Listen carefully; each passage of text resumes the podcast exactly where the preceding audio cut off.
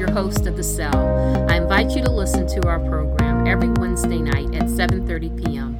I would also like to thank you for listening to Community Radio on WGRN LP 94.1 FM Columbus. I'd like to wish all of our listeners Happy New Year. Our first show for the year is for teachers. We want to get their perspective in dealing with kids with sickle cell disease and how they are dealing with COVID. We have Tracy Robinson, who is a kin- kindergarten teacher at Urban Elementary School in Akron, in which she has been a teacher for 25 years. We also have with us Ms. Chess Brady. She is the principal of Della School of Coding and Design uh, here in Columbus, Ohio, and she's also a board member of the Faith Thomas Foundation. But we also have Stephanie Thomas, who works at Shawnee State, who is also a board member of the Faith Thomas Foundation. Uh, Ernie, are you ready for this? It's just me and you. Just me and you? We're the hosts, me and you. Okay. Oh, Two, two of the hostesses are now are now the guests. oh, okay. Tracy, can you please share with our listeners what have you been dealing with or what have you dealt with in your 25 years coming across kids or having kids that had sickle cell disease? Absolutely. Well, I have had um, two students that I know of in my actual classroom. And, you know, with HIPAA laws and such, you know, parents don't necessarily have to, you know, tell that information uh, to the schools. And I I have had parents who I've had the communication with them that they felt it comfortable to come and tell me about their children's health status with sickle cell. There are there is in place a law uh, called a 504 plan where um, it is a law that children with with special needs and discrimination you know cannot be discriminated against and then need to have special accommodations and so that's something that it, we actually right now have two students in our school that um, have a 504 plan and one is a fifth grader and one's a second grader. And as law, you have to provide um, school wide to all the staff the, the needs of that student, you know, so that to make sure that if you come in contact with that student, you can provide for them if they need water, if they you know, are fatigued, if they need to see the nurse immediately. So it outlines everything that they specifically need. So that's very helpful um, that that's provided school wide so that we can, as a school staff, provide for those students with sickle cell and their special accommodations and needs. Well, Tish, please tell our listeners a little bit more about yourself. I know you're involved in a whole lot of stuff, but could you please tell us? Yeah. please share Right, and share. Yeah. Okay, and, and so- give her a time limit too. All right. So I'm the principal of Della School of Coding and Design, and it's a new private school, and we are pre-K right now through the fourth grade, and uh, we're a STEM school. So the STEM is integrated uh, math, science, engineering, um, and coding is integrated into everything that the kids learn. And then on top of that, uh, next week I go back to Columbus State uh, teaching, and half of our classes will be in person, um, and some are hybrid, and some are totally online. So we're waiting to see how that's going to work out. I'm going to ask that about Columbus. I wasn't sure if you you all were, hi- you know, online or in person, but you said it's a hybrid model for the So schools for right the now. college, it's going to be hybrid. For Columbus Public, there um, it depends because of the the substitute shortage. So last week they closed some schools because some teachers were out due to COVID, and they went online. Some schools weren't online, so it depends on the school and I guess what mechanisms they have in place. Oh, okay. We went directly back to school in Akron, so we went back with you know putting things in place if we have to would have to go back to you know online instruction. So and that's based on a you know class by class situation or school by school situation. Yeah, Similar, It's kind of here. similar. Okay, Steffi, could you please share with our listeners a little bit about yourself and what is you do? What do you do at Shawnee State? Yes, absolutely. It's uh, a pleasure to be a guest on the show. So this is new.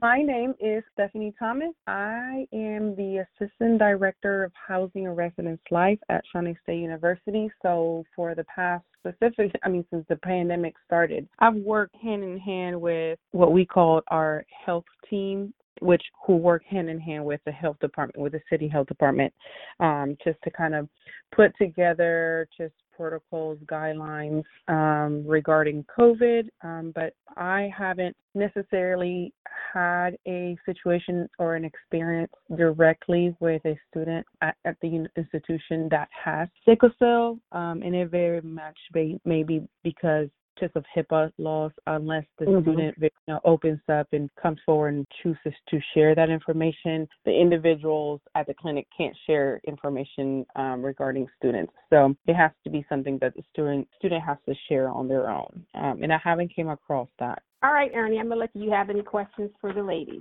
Tish, your your son has sickle cell, right? No, my niece has sickle cell. Okay, your niece. Stephanie, you have someone with sickle cell, right? I actually have the trait, so I have sickle cell trait. My daughter does as well, yes. Oh, okay. So uh, has it been a problem for, you know, the people in your family as far as uh, attending school, that kind of thing? For my niece, it has. So, uh, coming off of Christmas vacation, her parents have kept her home for the past two weeks. Um, just to make sure that that she was safe and she'll go back to school next week. Okay. What about for me Steph? yeah. uh for i have just and just this is just not just because i have sickle cell trait but just to be preventative and try to avoid and limit this exposure that i'm getting just to people especially now. For example yesterday we moved in almost 500 kids into our um, resident halls, but I, I've implemented with my staff at least uh, a hybrid schedule where we are not in the office as much. Um, but it's not due to the trait of why I'm missing work or I'm not in person. It's just just to limit that exposure with people um, just during these times.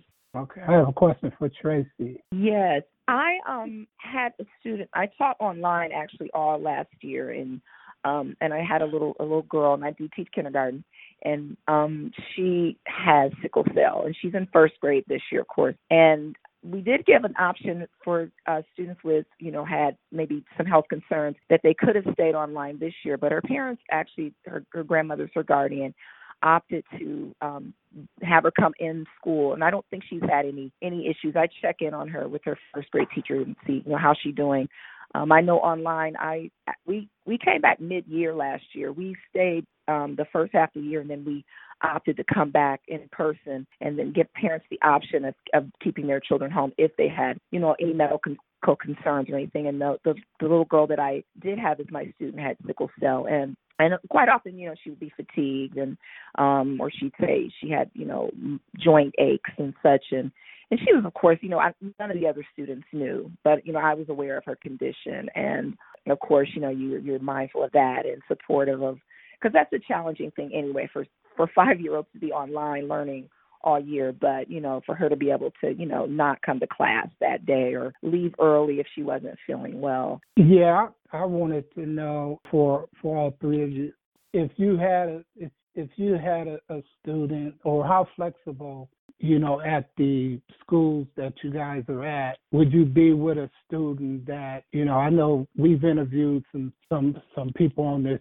uh, radio program that missed a lot of school because of their uh, sickle cell, and I just wanted to know how flexible you think your schools would be as far as helping them if they ended up missing a lot of school getting caught up on the work and and how it would affect their graduation, that kind of thing. So for our kids, I think it's kind of two parts. So what I found that many schools are, are have found this year is that our kids from being online last year are behind. And so there are two components. You're trying to accelerate their learning from what they lost last year and give them what they need this year. For me, my school is pretty flexible and I have uh parents have access so that the the learning continues even if they're not there. So whatever we're learning that week, they get that information and then there's specific work that they can do and complete on their own time and then get that back in. Does that make sense? Yeah. So for me, it, it's it's not an issue um, and for the parents, I work really hard to make sure because we have, I don't have a child with sickle cell, but I do have children that have other chronic illnesses. So for them, it's making sure that the parent always has access and the child has access to work that they can do from home that keeps them up to date. Um, and then when they come in, there's not a, a gap in what they're learning. Very uh, yes, I would I would agree with the issue of students all across the board have come in behind because of losing that that time. And and, and typically they they are already coming in you know the african american population of kids yeah. are always kind of behind where they they should be typically. Um so we're we're trying to pay catch up and and accelerate them. And that is a challenge but you know we we all came together this year even last year when covid first hit and said you know we have to think about you know you know the social emotional aspect of our kids and and us as adults you know we're experiencing all this anxiety and you know our our whole normal way of life has been you know up upturned. So them being children we have to allow for them to have the time to be silly and dance and play and talk and get yeah. out their anxieties. And that is more so in the forefront of even trying to catch them up academically right now. It's yeah. trying to keep everybody secure you know whether and i've had i've had students out with covid so they have opportunities to pick up work from school um i don't currently have anyone with any chronic conditions but i've had kids out with covid unfortunately and and you know depending on how they feel i mean they may not feel good to sit, at home and uh, do any work. So they will have that they have that opportunity to pick up work from the school from the teachers providing you know work for them. And but right now our main focus is really just you know we don't want them experiencing anxiety and we want them feeling secure and loved and you know kids want to hug you. They don't i mean and of course you're not going to turn it. I don't turn students away. They come and yeah. give me a big hug or anything. You know even though we're supposed to be social distance we're doing all those things but how do you tell a child no don't you know i'm not going to mm-hmm. hug you or you know what i mean? So right. Definitely Yes, um, so so us as um as an institution, again, like I said, I work with the dean of students, and she's typically the one that approves or um, communicates um, absences with professors. She's like the liaison between the student and professors and staff. Um, so they we've been very lenient, I would say, and, and flexible, um, just allowing students to make up their work. Or um, now that if this is year three, essentially almost, uh, which is crazy yeah. to think of. You know, mm-hmm. at the when everything kind of shut down 2020 and i don't think it's just for colleges essentially but um it was a big you know transition to get all fac- faculty and you know teachers to kind of go fully online because um, i know at the university level you know we have um, labs clinicals that students have to go through in order to graduate. So you know those students that were you know in lab and couldn't go to lab in order to graduate. They struggled a bit uh, in yeah. the beginning, and they this, the professors had to find a plan to help them compensate for that time of that lab that they didn't do. So what we did in the beginning of the pandemic is students were able to petition, um, although that spring they weren't able to attend a lab, but then they would have to complete that lab in the fall semester. Excuse me for a minute. We need to take an identification break. Hi, this is Ernest Kelly with the Faith Thomas Foundation. You're listening to The Cell on 94.1 FM, WGRN, and WGRN.org worldwide. Listen to us every Wednesday night at 7.30 p.m. Let me say this.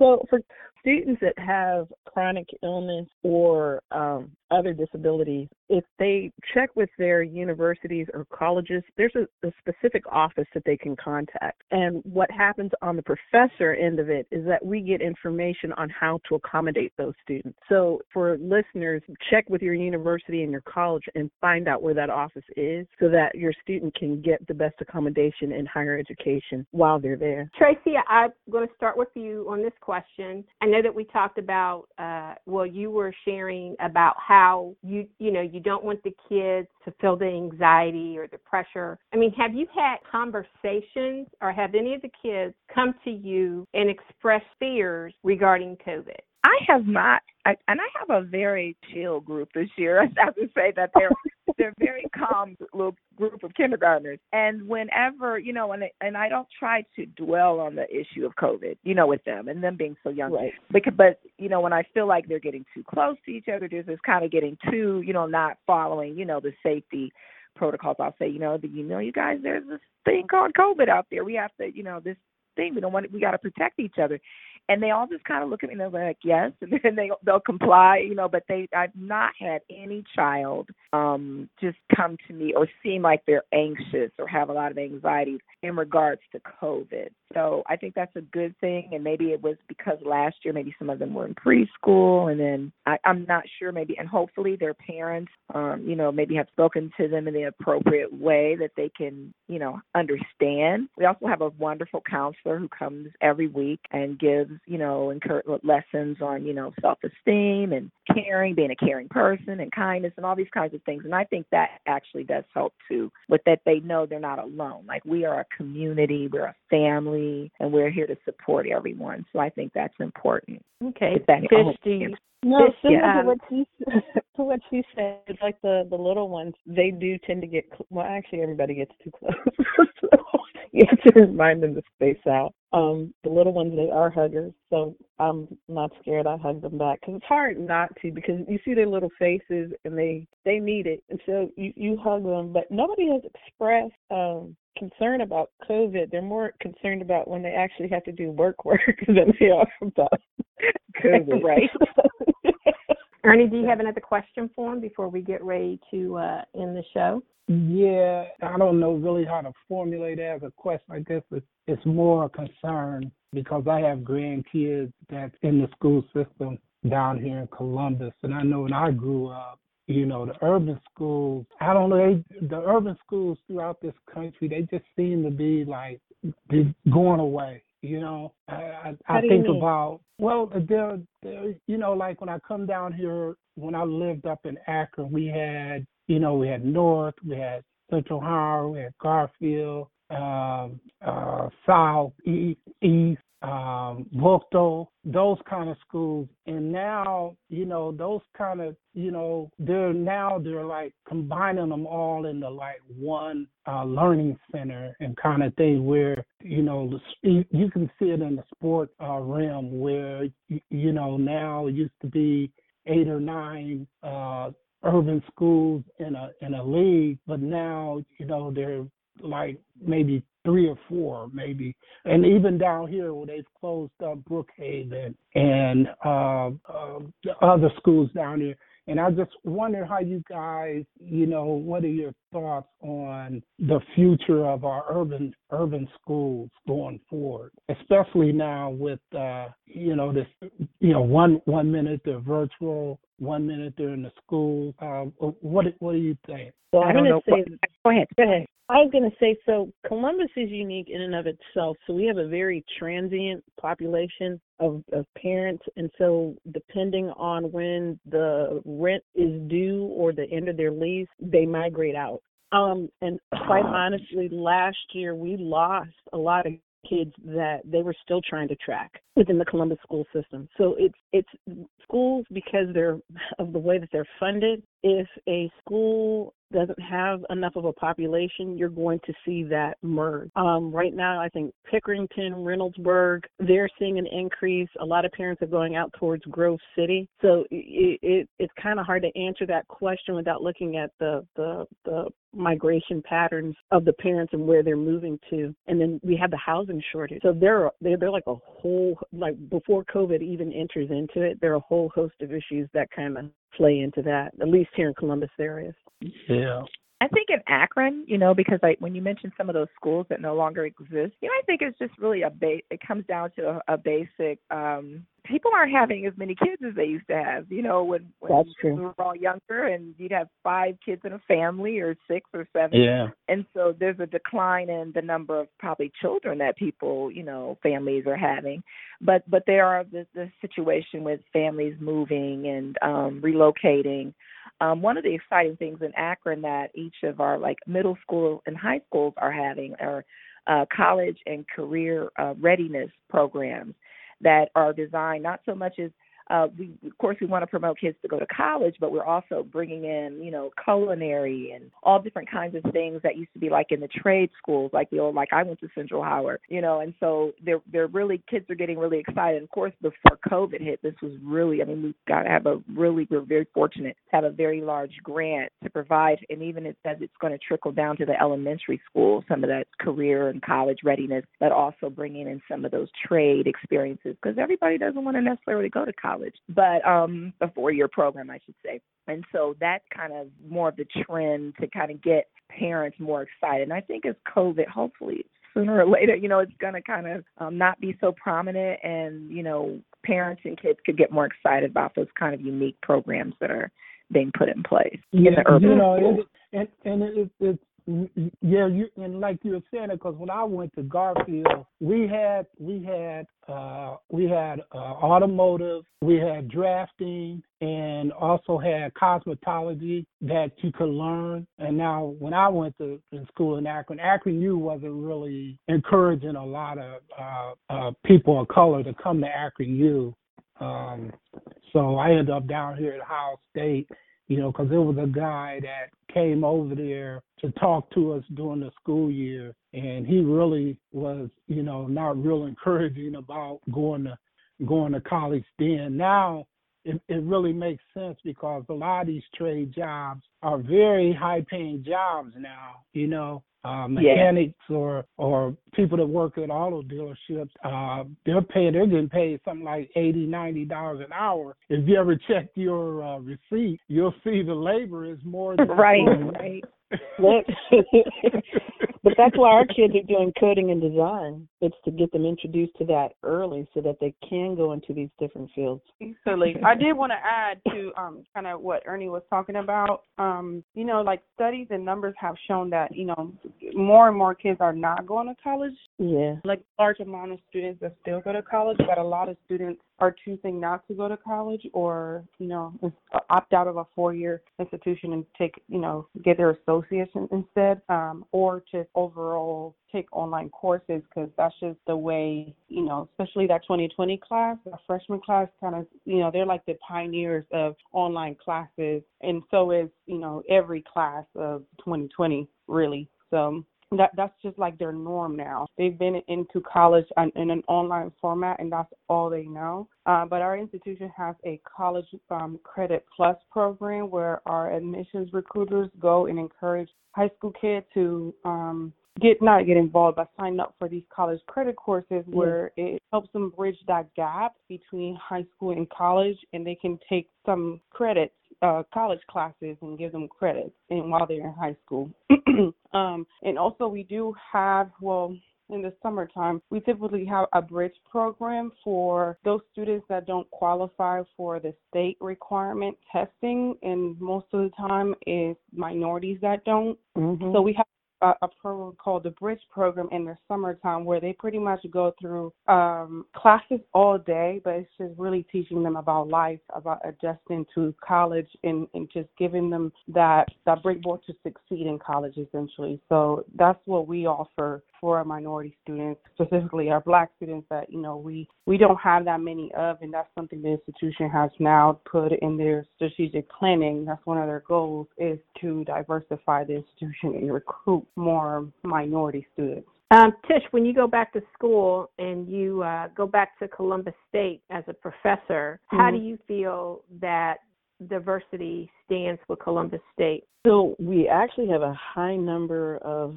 minority students, our problem is more in the faculty representation versus in the student representation. As far as okay. academics, our kids are are they're not where they need to be when I get them. They're just not. And so I work really hard to get them up to speed. Um, we do have college, kind of like a bridge program, like uh, Stephanie's talking about, but it depends on who's teaching it because it's not necessarily a bridge. It depends on how the professor treats it. Um, for some, it's like, where's Waldo? Go find a building. for some, I am dead serious because I asked them, I'm like, is this beneficial? And they're like, no. And some kids are like, well, yeah, we learn how to do different things and what our professors expect. And some of them, like literally, have them just find buildings across campus. So the the the college is working on on strengthening that that aspect of it. But similar, so Ohio has the college credit plus and you can actually start that in middle school. Um, and usually the students are in advanced classes, and it's not the same as taking um, AP classes. So AP classes are not the same as the college credit plus, and sometimes parents and students get that confused, but they're two entirely different things. But to Steffi's point and Ernie's point, a lot of times our children are not geared for higher classes um, in middle school or in high school. So they don't get to take the college credit plus. And it's not encouraged for them to take it, um, even though it's available. Most of our, within the state of Ohio, your, your wealthier districts, they take advantage of the college credit plus, but initially that was meant to encourage minority children to have access, not the other way around. Trace, is there anything that you would like to say to our listeners? Well, I think that we should celebrate uh, differences, and and I know that you and I had, had a conversation about bullying, which is you know we have a zero tolerance for bullying in, in our in Akron public schools, and I'm sure all, mm-hmm. of course, all states do. And I think it's important to bring in books for your children, um, literature. There's so many wonderful books, you know, children's books. Um, there's online books about sickle cell, about just all kinds of differences that children may have. And I think it's really important to share that with your children with your families and let them know let everyone know you know everyone's special everyone's unique and you know everyone should be treated of course equally and with love and understanding yeah.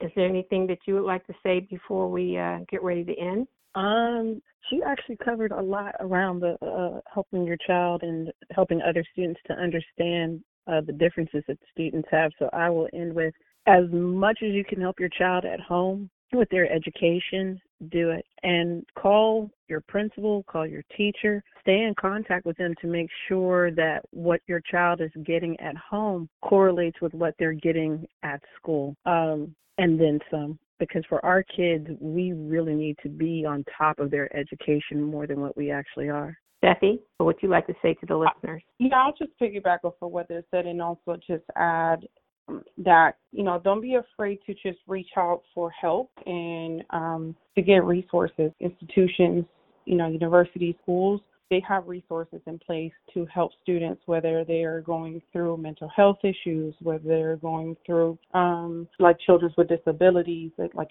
they have we have an office for you know students with um our accessibility service office. So there there's there's people and roles in place to help students succeed the best that they can. And if an institution or a school doesn't have that resource in place, then you know your request as a parent may very much start that that that trigger for that institution or school to hey we need to put this in place so i would just make sure you just if you need something for whatever need your your student may have you know don't be afraid to ask okay uh ernie but i want you to spill some secrets about michelle and Sherry. no, no way. I'm not telling nothing. You're gonna get Michelle. Nope. she gave you the evil eye. Do you have anything that you do you have anything you would like to say to um, you know, our guests here, our panel. Yeah, I'd like to thank uh, with you guys, your input. This is a, a very important area, uh, especially for our kids and grandkids. And, you know, I could talk, you know, question you guys on this for hours. I, I do. I, I really do have concerns about my, uh, about my grandkids and their education and what their future education is going to look like. And maybe we can have this discussion at a, uh, again some other time. Okay. I want to thank all three of y'all for the wealth of information that you have provided our listeners. I've learned a lot today. Uh, you each were fantastic in your conversation, communication, and your knowledge. So I thank you each for coming on. And with that being said, this is Felice. Peace out.